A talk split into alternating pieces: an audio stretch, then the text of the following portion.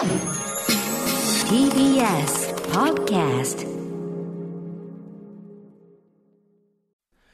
ここからは私、臼井ミトンが自由気ままにお届けする音楽コラムミュージックログ。今日はこんなテーマでお送りします。意外と歴史が浅い桜ソングの誕生とその変遷。今週綺麗でしたね、桜い。や、本当どっかで見ました？近所私とかで。家の近くがはい。緑道になってて、はい。でそこが桜満開なんですよ。おー、並木道みたいになってる。そうなんです。僕もね、家の近所の上北沢の駅の南側の桜並木とかね。ああと車でちょっと音楽スタジオに行った時に駒沢のあたりかないにあるすごい綺麗なね桜並木とかね。あのちょっと車で通りがかったりしましたけど、はい。今週は綺麗だったな。で、今日はあの、はい。まあ、第1週ってことで僕が自分で選曲する日なんですよ、はい。なんでせっかくなんでこうね桜にまつわる曲って日本にたくさんあるじゃないですか、うんありますね。なんかこう桜にまつわる曲を一日通して選ぶのもいいのかななんて思って選曲の作業を開始してみてあることに気づいたんですよ。あのこの番組で主にかけている780年代の日本のポップスでは、はい。桜をモチーフにしてる曲ってあんまりないなって、あえそうなんうん、ですか、なんか桜の曲ってもういくらでもありそうな気がするじゃないですか。そうですね。きのこさんなんかちなみに桜に関する歌といえば何がまず思い浮かびます？3つくらいなんですけど、はい。生き物係とかあ生き物係の桜。はい。小袋の桜、はケツメイシの桜。ケツメイシの桜ね。イケイケですね結構いやいやいやいや。ケツメイシの桜行くか。めっちゃでなんかめちゃくちゃ流行りませんでした？なんか私高校の時超流行ってカラオケでめっちゃ歌ったんですけそう流行ったしそどのまあ他にもね、桜っていうタイトルがついてる曲、例えば森山直太朗さんの桜とかね、まあ小袋ケツメイシもちろん生き物係もそうですね、川内京吾さんの桜なんていうのも流行りました。愛子さんの桜の時とかね、宇多田ヒカルさんの桜ドロップスも桜がついてますね。はい。あと福山雅治さんの桜坂とか、こんなにたくさん桜にまつわる曲があるのに、はいうん。これ今挙げた曲全部2000年入ってからの曲なんですよ。なんでなんですかねね。気になりますねで、もちろんですよ、7、80年代の曲でも桜に関する曲ゼロではないですよ。うんあるはある。でも、うん国民的な大ヒットというか、誰もが知る定番曲みたいな形では、はい7、80年代の桜の歌ってあんまり思い浮かばないなと。そう。で、はい。逆に卒業にまつわる曲だと7、80年代結構あるんですよ。ユーミンの卒業写真とかもそうだし、80年代入ってからね、斎藤由貴さん、菊池桃子さん、うん。尾崎豊さんの卒業とかね。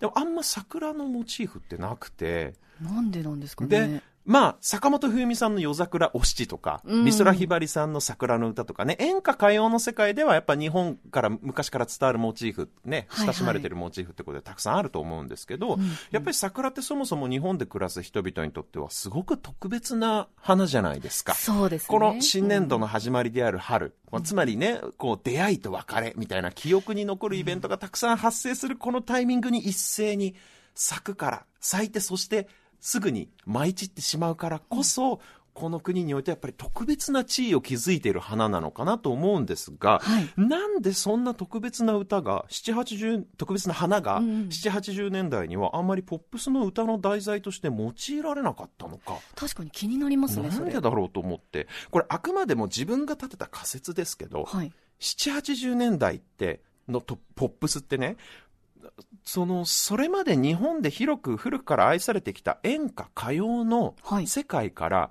いかに離れるかってことがすごく重要視されてた時代なんですよ。なるほど。めハッピーエンンドとかユーミンから始まるような、いわゆるはいはい。ニューミュージックと言われるような流れですね。それこそ先々週お話ししたポンタさん。はいこれがアメリカから、その、ね、ヘッドアレンジでミュージシャンのアイディアを出し合って音楽を作るなんていう手法を持ち込んだりとか、その、つまり音楽的にも歌のモチーフ的にも、とし、とにかく演歌歌謡の世界から離れたかった。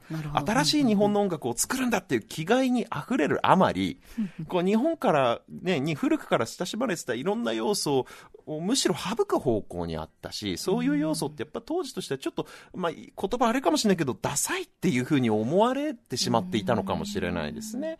で、和風の要素をもし取り入れるとしてもですよ、はい。例えば YMO であったり矢野明子さんであったりっていうのは、海外から見たエキゾチックでちょっとオリエンタルな国としてのはい。日本っていう、海外から見た和風っていうイメージを音楽に一つの要素として取り入れたりっていうことはあったけれども、はい。やっぱりそれってちょっとその、ある種、車に構えた一風変わったスパイスとしてのというか、アクセントとしての和の要素であって、誰一人としてこの時代やっぱり真正面から桜をモチーフに歌を作るってことはしてなかったっぽいんですよね。なるほど、うん。じゃあ誰がスタート一番最初したんですか？気になるじゃないですか。いろいろと歴史を紐解いていくとですよ、はい。やっぱり90年代に入ると、い。その演歌歌謡の世界から離れよう離れようとしていたニューミュージックっていうのが、まあ例えばね、この番組でも特集しましたけど、堤恭平さんとかが7、80年代にニューミュージックと歌謡の世界の橋渡しになるようなミックスする人とかも徐々に現れたりとかで、はいで、90年代に入るとやっぱ J-POP っていう一つのジャンルが、この音楽的にもそうだし、商業的にも確立される。もう一大産業になるわけですよ。ヒット曲はみんな100万枚以上売れるぞみたいな時代があるわけじゃないですか。そういう時代になってくると、桜がタイトルにつく曲っていうのがちらほらと出始めるんですよ。なるほど。90年代後半に斎藤和義さんとか川本誠さんなんかが「桜」っていうタイトルで曲を出します。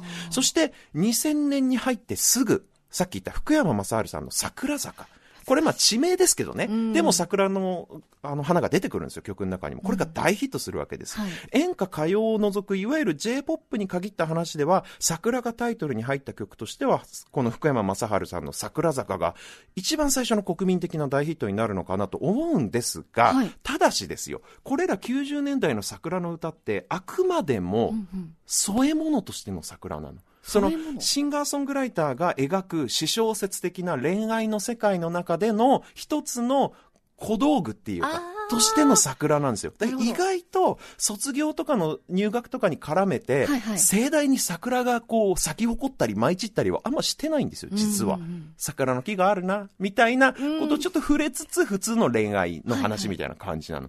それがですよ、桜がバーンって盛大に曲中ではい咲き誇ったり舞い散ったりし始めるのが、なんといってもはい2002年の曲、森山直太朗さんの桜なんですよ。これがね、ね多分最初じゃないかなと思います。少なくとも大ヒットしたのは。ーで、これピアノ一本で直太朗さんがただ熱唱するっていう PV がね、超この大ヒットして話題になったわけなんですけど、なんといっても歌詞、歌詞歌い始めが、僕らはきっと待ってる。君とまた会える日々をと。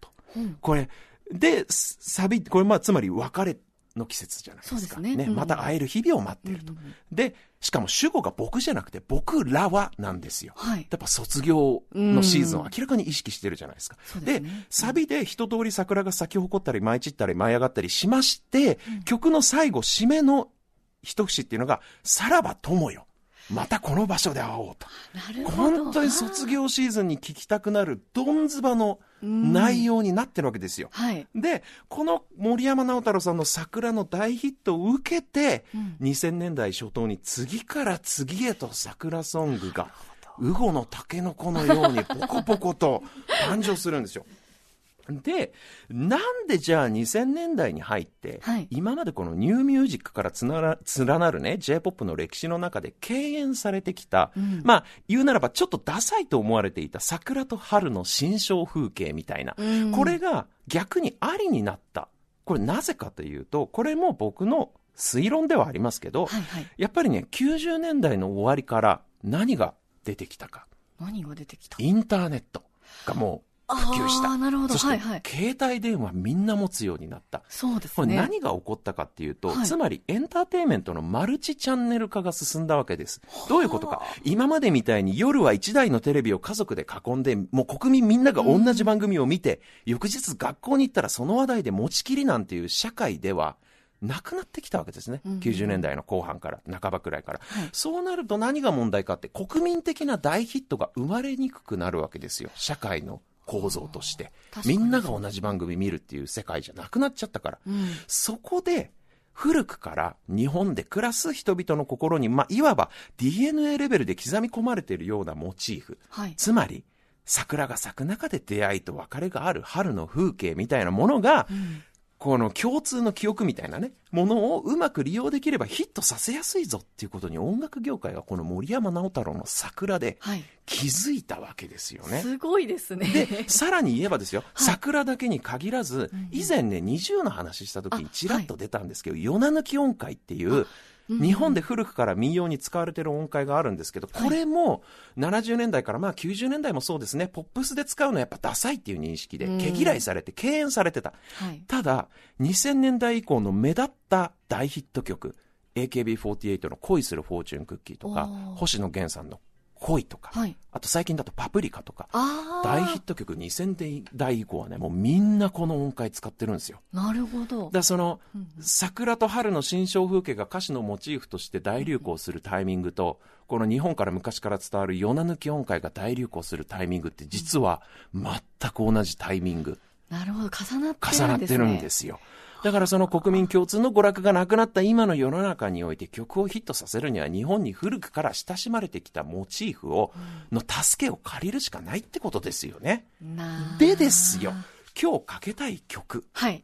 実は、この一連の日本古来のモチーフを用いるっていう、この2000年代以降の大ブームのはい火付け役にこの曲がなったんじゃないかって僕が思ってる曲。はい。これね、春を待ちわびるっていう内容の歌なんで、桜の花は直接は出てこないんですけど、いわゆるその、晴れた惚れたの詩小説的ではない、美しい日本語の文学的な歌詞を、はい日本に昔から伝わるヨナ抜き音階に乗せるっていう、ある種革新犯的な作りで、はい。の歌で、しかもね、本来ニューミュージック側の代表選手であり、はいおしゃれ詩小説の女王であるはずの、この人が1994年にこれをやって大ヒットさせてしまっているんだから、やっぱりこの人の時代の先を読む感性っていうのはすごいなと思わざるを得ない。はい。松任谷由実で春よ来い。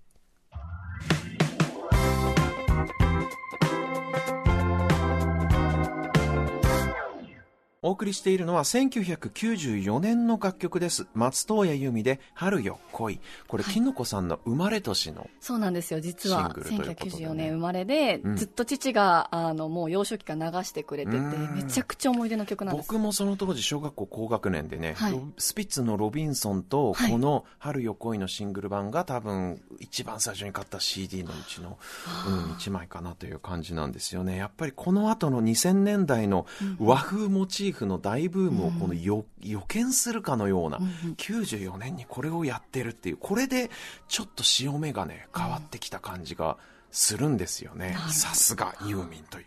そんなあー桜ソングの歴史について今日はお話をしました。